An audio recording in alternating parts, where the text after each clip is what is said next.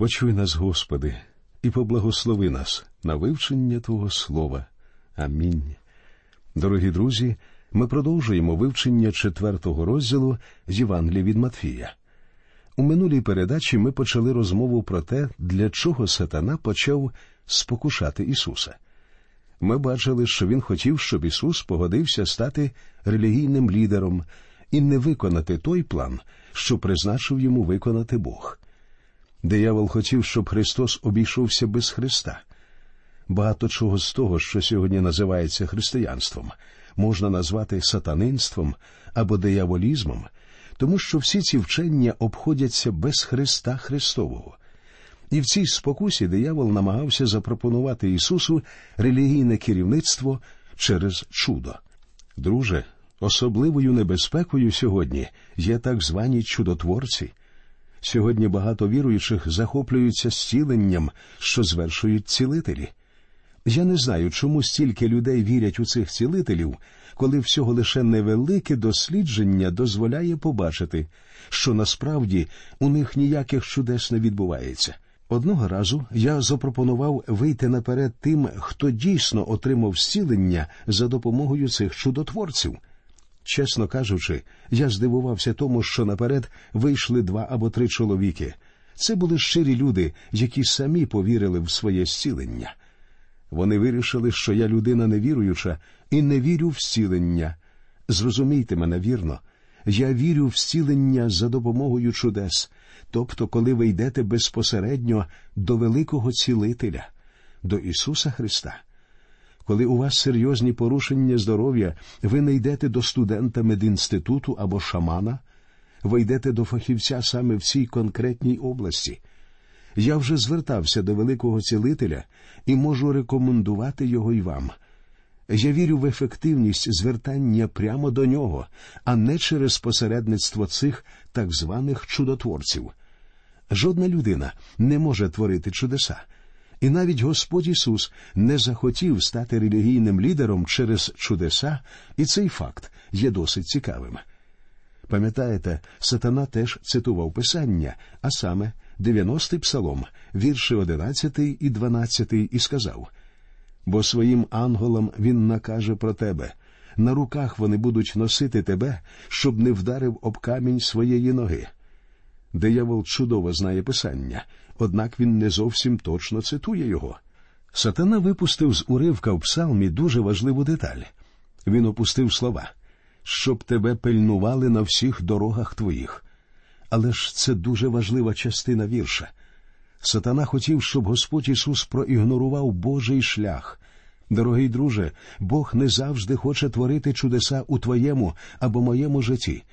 У нашому сучасному суспільстві розумами багатьох людей заволоділа ідея, відповідно до якої ми можемо змусити Бога виконати наші бажання. Іноді здається, що люди приймають його за хлопчика розсильного, котрий працює на вас, підкоряється вам і виконує ваші бажання. Друже, ми не можемо цього робити. Бог є суверенний Бог. Ми – Його творіння, а Він – наш Творець. Ми повинні підкорятися Божій волі. Іноді це може бути не дуже приємно, але найголовніше – це воля Божа, а не наша воля. Ще один цікавий момент у цій спокусі – те, що сатана запропонував Ісусу всі царства світу. Невже диявол дійсно має всі царства світу і може подарувати їх комусь іншому? Подумайте, перш ніж відповісти. Дозвольте мені допомогти вам з відповіддю, тому що я вже багато над цим думав. Господь Ісус не заперечував твердження сатани про те, що Він може запропонувати царство світу комусь за своїм бажанням. Ісус не сказав йому: «Ти не можеш подарувати мені всі царства світу, тому що ти сам не володієш ними». Запевняю вас, диявол дійсно володіє ними. І цей факт змушує нас подивитися трохи інакше на ті серйозні проблеми, які тривожать наш сучасний світ. Так, диявол панує над усім у цьому світі. Деякі християни намагаються боротися проти зла, не розуміючи, що зло – це сатана в дії, і що за безладдям і сум'яттям у світі стоїть сатана. Давайте згадаємо, хто наш ворог насправді. це духовний ворог. Він хотів стати Богом. Задайте, що він сказав Ісусу. «Це все тобі дам, якщо впадеш, і мені ти поклонишся». В 11 вірші ми бачили, що після 3-ї спокуси диявол на якийсь час відійшов від Господа Ісуса. Але, звичайно, він не дав йому спокою назавжди. Тепер, друзі, ми перейдемо до початку публічного служіння Ісуса, що почалося в Капернаумі. Читаємо 12 та 13 вірші. «Як довідавсь Ісус, що Іоанна ув'язнено, перейшов у Галілею.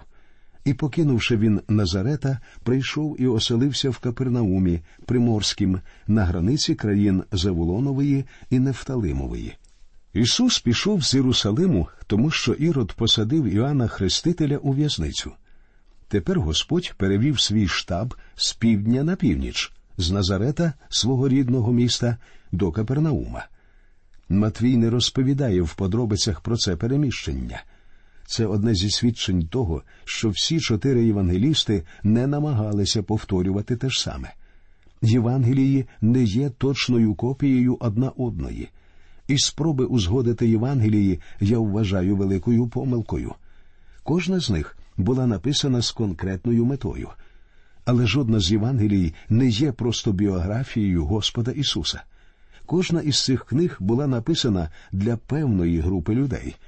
Матвій писав для релігійних діячів і в основному для народу Ізраїля. Його Євангелія була написана єврейською мовою, і це підтверджують Папій та Євсевій, отці церкви і інші свідки того часу. Хоча Матвій і не розповідає про переміщення до Капернаума докладно, але з інших Євангелій ми знаємо, що в Назареті Ісуса не прийняли. Капернаум став штабом Ісуса до тих пір, поки Ісус востаннє не вирушив до Єрусалима для того, щоб бути розп'ятим. Матвій пояснить нам, чому Ісус вирішив переїхати з Назарета до Капернаума. Автори інших Євангелій не говорять про це, але Матвій повідомляє для того, щоб показати, що Ісус переходив із селища в селище в повній відповідності з виконанням пророцтв Старого Заповіту, як ми побачимо з тексту, із 14 до 16 вірша. «Щоб справдилося те, що сказав був Ісаїя пророк, промовляючи, «Завулонова земле, і Нефталимова земле, за Йорданом, при морській дорозі, Галілея поганська. Народ, що в темноті сидів, світло велике побачив, а тим, хто сидів у країні смертельної тіні, засяяло світло». Це пророцтво ми знаходимо в книзі пророка Ісаїї у 9 і 42 розділах, у 1, 2 і 6 і 7 віршах відповідно. Я не стану витрачати час на пояснення назви «Галілея поганська». Але якщо ви захочете самі досліджувати це питання, то буде корисним довідатися про умови життя в тому регіоні за часів Господа Ісуса. Згадайте, що Він провів там своє дитинство. Ця область називалася Поганською, тому що багато людей з Римської імперії мігрували туди. Береги Галілейського озера були мальовничим і чудесним ландшафтом, але життя там було винятково світським і навіть сповненим зла.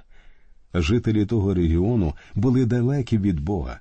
І хоча вони знаходилися недалеко від Єрусалима, вони дійсно були далекі від Бога. Над ними засяяло велике світло Господа Ісуса, і сама присутність Христа поставила їх перед прийняттям важливого рішення. Вони бачили багато Його чудес, але відповіді від них не було. Трохи пізніше, в 11 розділі з 20 по 24 вірш Євангелія від Матвія, Ісус скаже їм «Горе тобі, Хоразіне». А поки що, в 17 вірші нашого розділу ми читаємо, що в Капернаумі Ісус почав з того, на чому зупинився Іоанн Хреститель. «І з того часу Ісус розпочав проповідувати і промовляти «Покайтеся, бо наблизилось Царство Небесне». Ісус проголосив «Покайтеся, наверніться, прийдіть до мене, тому що наблизилося Царство Небесне». Царство, звичайно ж, наблизилося в особистості царя. Люди не могли знайти Царство Небесне без царя. Як ми вже зрозуміли, Царство Небесне – це правління небес над землею. Саме це правління колись Господь Ісус установить над землею. Земля стане для Ізраїлю, земного народу, небесами, і вони ввійдуть у вічність прямо тут, на землі. Церква утішається небесною надією, але земна надія теж чудова, і саме така надія зігрівала серця людей Старого Заповіту. Далі Ісус починає збирати навколо себе учнів. Зверніть увагу на 18 і 19 вірші. «Як проходив же він поблизу Галілейського моря, то побачив двох братів – Симона, що зветься Петром, та Андрія, його брата, що невада в море закидали, бо рибалки були. І він каже до них: «Ідіть за мною, я зроблю вас ловцями людей». У всіх Євангеліях Господь щонайменше тричі закликає цих людей, або точніше, у цих людей відбулося 3 зустрічі з Ісусом Христом. Перший раз вони зустрілися в Єрусалимі, як про це розповідає апостол Іоанн у 1 розділі з 35 до 42 вірша своєї Євангелії. Друга зустріч відбулася біля Галилейського моря, і про це ми щойно прочитали у Матвія. Вони вже колись бачились з Ісусом, але раніше Він не закликав їх іти за Ним. І ось тепер, коли Він бачить їх біля Галилейського озера, Він закликає їх слідувати за Ним. Потім ми побачимо, що вони повернулися до риболовлі. Про це розповідають Марк і Лука у своїх Євангеліях. І нарешті, Ісус знову покликав їх, і це покликання стало закликом учнів до апостольства. Дивно те, що Ісус закликав саме цих людей. Оскільки Він закликав таких недосконалих людей, як Його учні, я розумів, що Він зможе використати і мене так само, як кожного з вас. Досить втішливо усвідомлювати, що нам зовсім не потрібно бути суперсвятими, щоб Бог міг використовувати нас.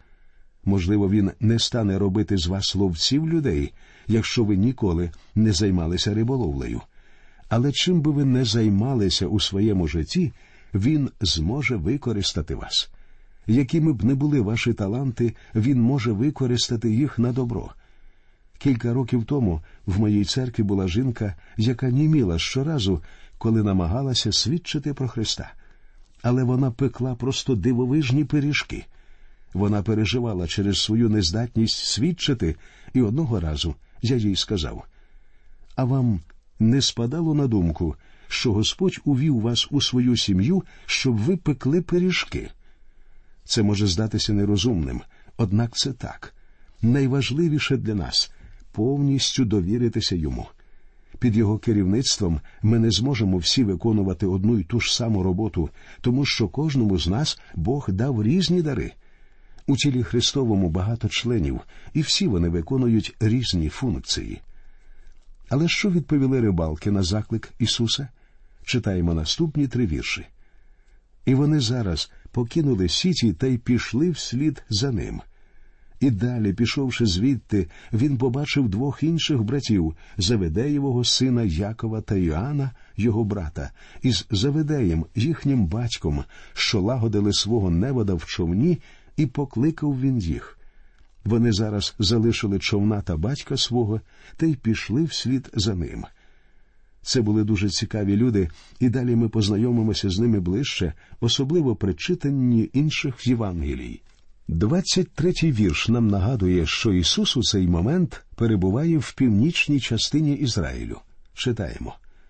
«І ходив він по всій Галілеї, по їхніх синагогах навчаючи, та Євангелію царства проповідуючи, і вздоровлюючи всяку недугу і всяку неміч між людьми». Зверніть увагу, що Ісус учить у синагогах і проповідує Євангелію царства.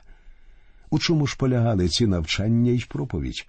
Євангеліє – добра звістка або радісна звістка царства, проголошувала наближення цього царства в особистості царя. Люди повинні були прийняти його. Крім того, Ісус зціляв їх від фізичних хвороб. У ці дні Ісус зцілив тисячі людей. Матвій особливо підкреслює цей факт. Якщо ми уважніше подивимося на текст, ми виявимо, що це були не поодинокі випадки, а тисячі людей одержали зцілення. Ось чому вороги Ісуса ніколи не сумнівалися в Його чудесах. Зцілень було занадто багато. До речі, багато так званих цілителей стверджують, що вони зцілили тисячі людей. Однак ми не бачимо цих зцілених людей. Мені, принаймні, вони не зустрічалися. Далі у 24-му вірші Матвій говорить: «А чутка про нього пішла по всій Сирії, і водили до нього недужих усіх, хто терпів на різні хвороби та муки, і біснуватих, і сновид, і розслаблених, і він їх уздоровляв». А в наступному вірші зверніть увагу на слово «багато». «І багато людей ішло за ним, із Галілеї, із Десятимістя, із Єрусалиму, із Юдеї, із Зайордання». Десятимістя було регіоном з 10 міст, що знаходилися в північно-східній частині Галілеї, на схід від ріки Йордан. Я мав щастя відвідати одне з цих міст. Отже, до Ісуса йшли люди з Єрусалима і з Юдеї, з південних окраїн Палестини та з областей, що за Йорданом, а це означає, що людям доводилося долати великі відстані, щоб дістатися до Нього. Ісус служив цим людям у північній частині Палестини. Варто пам'ятати, що Матвій не намагався дати нам хронологічний опис життя Христа. У своїй Євангелії він зображує Ісуса царем і несе звістку про царя і його вчення всьому ізраїльському народу. Дуже важливо розуміти це. Якщо ми упустимо цю прогресію Матвія, ми упустимо мету його Євангелії. Перейдемо тепер до вивчення 5-го розділу Євангелії від Матвія. У ньому починається дуже цікава і важлива тема – проповідь на горі. Спочатку ми розглянемо першу її частину – обов'язки підданих царства стосовно себе і закону. Ми будемо розглядати всі частини проповіді на горі окремо, але спочатку давайте поглянемо на неї як на ціле. Господь Ісус залишив нам 4 основні проповіді. Матвій записав 3 з них. Це проповідь на горі, що займає 5, 6 і 7 розділ. Далі проповідь про таємниці Царства Божого в 13 розділі. І остання проповідь на Оливній горі у 24 і 25 розділах. Проповідь на горі є маніфестом царя. Проповідь про таємниці царства розповідає про розвиток Царства Небесного після того, як Христос буде піднесений. А проповідь на Оливній горі має пророчий характер, дозволяючи нам зазирнути в майбутнє. Є і 4-та проповідь, записана в Євангелії від Іоанна, і в ній нам відкриваються нові істини і взаємини у світлі смерті, воскресіння, піднесення і заступництва Христа. До речі, ця остання проповідь має безпосереднє відношення до кожного з нас. В інших Євангеліях також є уривки з проповіді на горі. Сумніваюся, що Господь прочитав цю проповідь за один раз. Як ви знаєте, Він часто повторював ті самі істини, і цілком ймовірно, проповідь на горі Він також говорив у різних ситуаціях і при різних обставинах. Лука переказує тільки її частину і згадує той факт, що наш Господь на той момент не знаходився на горі. Це ще раз підтверджує наше припущення про те, що це був інший випадок, коли Ісус говорив цю проповідь. Очевидно, навіть Матвій не викладає цієї проповіді повністю.